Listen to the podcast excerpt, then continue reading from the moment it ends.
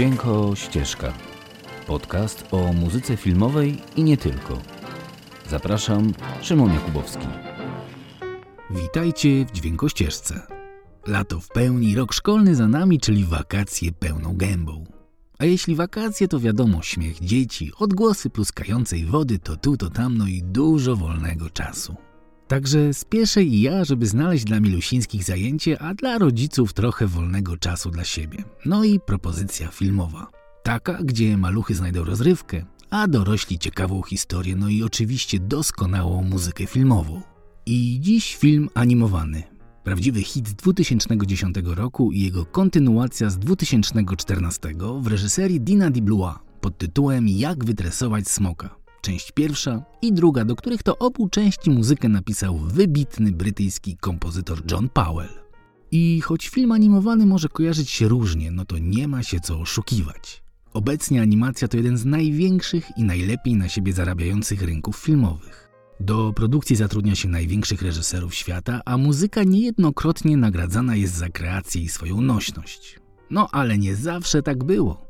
Był Disney, jego sarenki, myszka Miki, księżniczki, no i potem długo, długo nikt. Ale wszystko zmieniło się, gdy Steve Jobs, legendarny prezes firmy Apple, dostrzegł potencjał w filmie animowanym i kupił upadające studio Pixar i swoją energią, forsą i znajomościami rozdmuchał Pixara z małego studia do największego producenta filmów animowanych, który raz za razem do dziś udowadnia, że był wart swojej uwagi.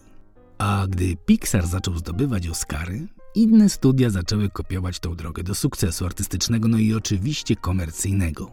I tak powstała choćby firma DreamWorks, założona m.in. przez samego Stevena Spielberga. Ale o niej i o reszcie ferajny już za chwilę. Tymczasem muzyka. John Powell i jego wyśmienity temat główny Dragon Racing.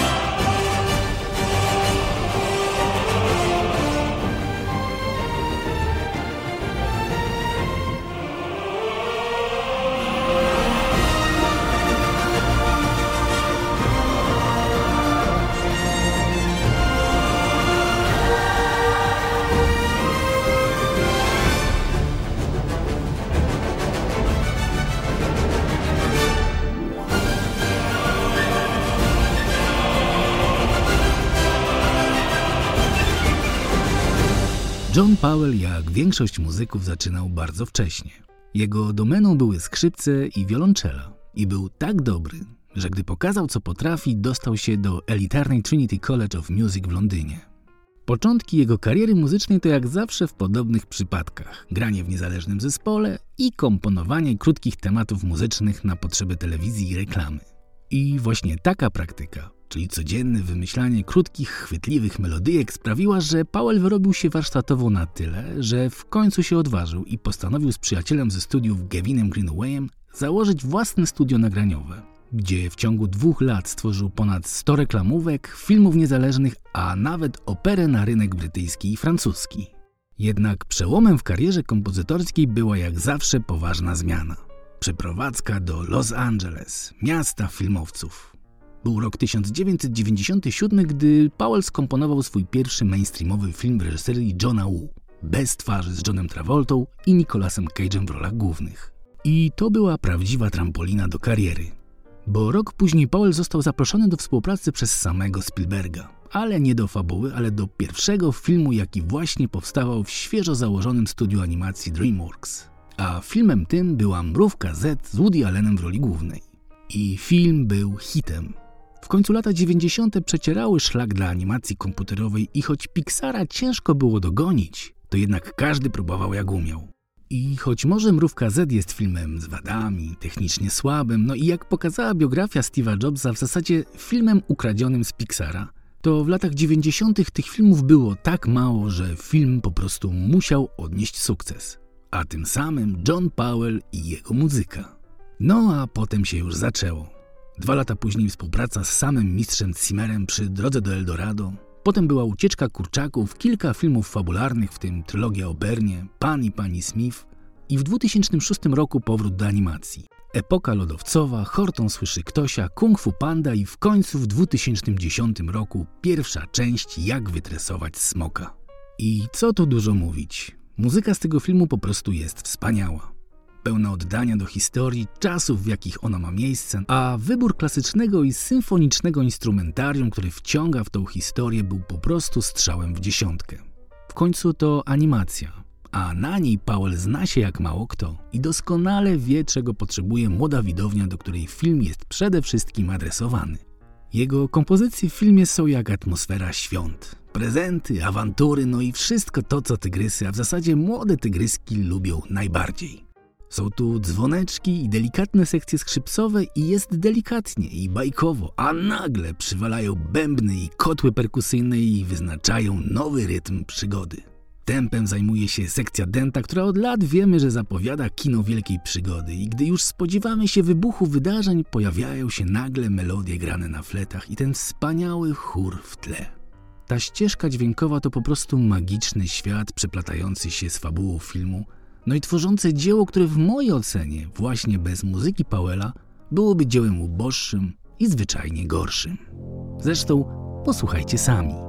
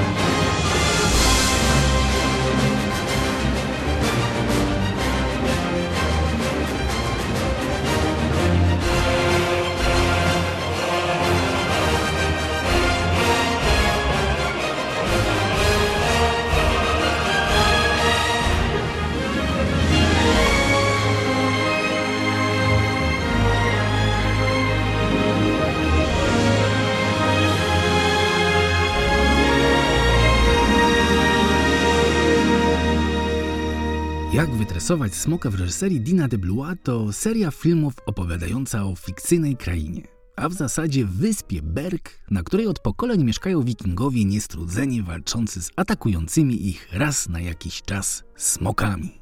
To wesoła gromadka, która nic nie robi sobie z utraconych w kolejnych potyczkach kończyn, braku oka, ucha czy spalonych kilku domów. Ich ideą jest walka, honor i twardy tyłek. To wszystko w sumie jeśli chodzi o zasady. Mężczyźni walczą, kobiety dbają o domostwa, no i życie toczy się swoim banalnym rytmem. Jednak jest pewien mały problem. A problem dotyczy pokolenia, które ma przyjść. I to martwi szefa wioski. Jego syn, Czkawka, urodził się słaby, chorowity i w zasadzie nie nadający się do walki ze śmiercionośnymi smokami. Dlatego wódz chroni go jak może i nie pozwala mu na konfrontację ze smokami, co tym samym stawia młodego czkawkę na samym końcu układu pokarmowego wioski. I choć jest synem wodza, jest w zasadzie nikim. Jednak czkawka, choć wątłego zdrowia i urody, charakterem przewyższa niejednego wojownika.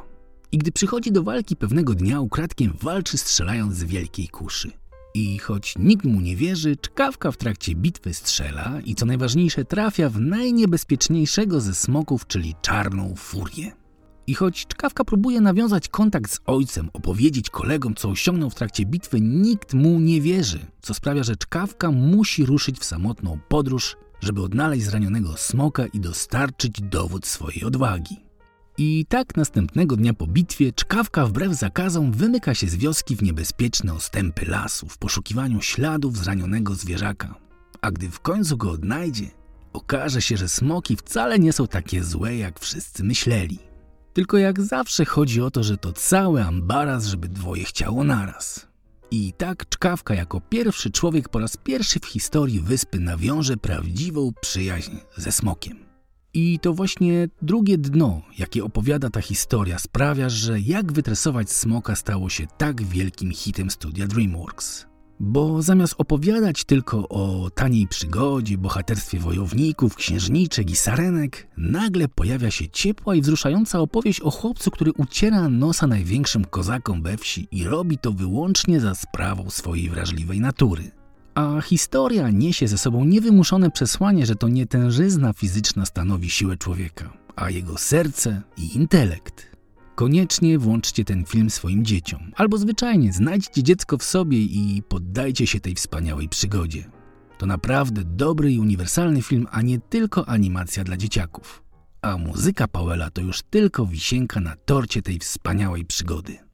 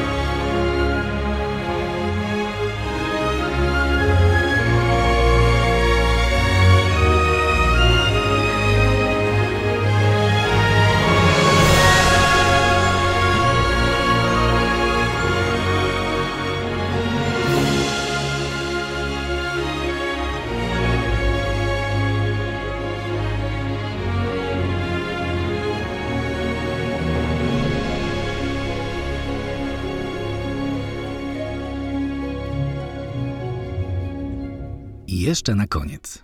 Zdarza mi się z dziećmi usiąść i obejrzeć filmy animowane, jakie teraz są obecne na rynku i uwierzcie mi, dawno nie widziałem czegoś tak złego. I to nie chodzi o to, że jestem starym grzybem, który tęskni do czasów Reksia czy Bolka i Lolka. Wręcz przeciwnie, jestem wielkim fanem anime i dojrzałej animacji. Kolekcjonuję komiksy i naprawdę pielęgnuję w sobie swoje wewnętrzne dziecko.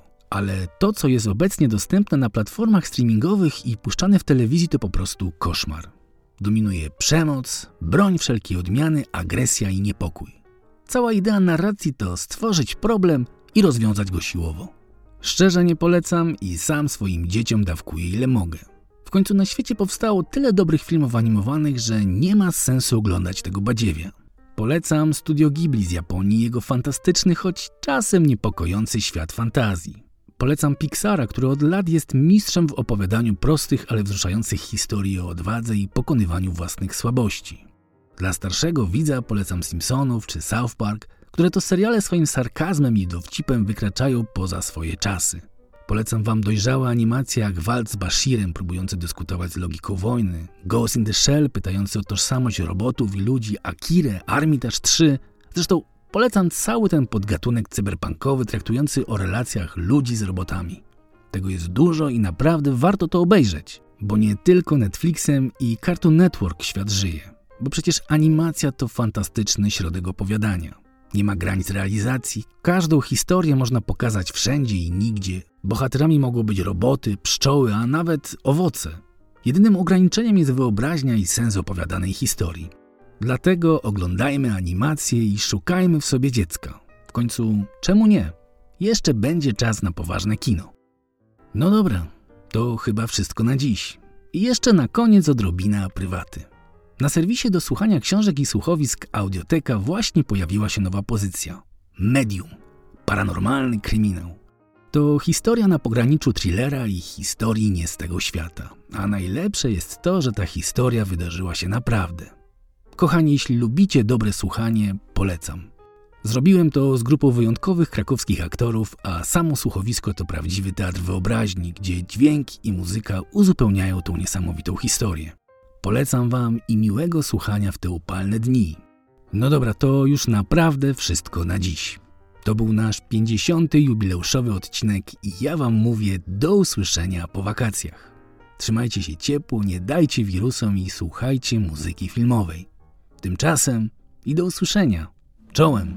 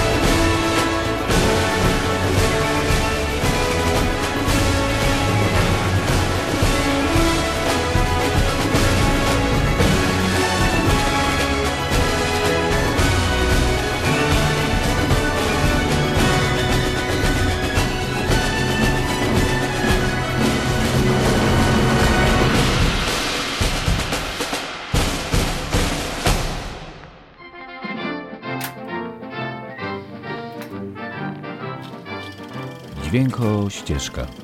Podcast o muzyce filmowej i nie tylko.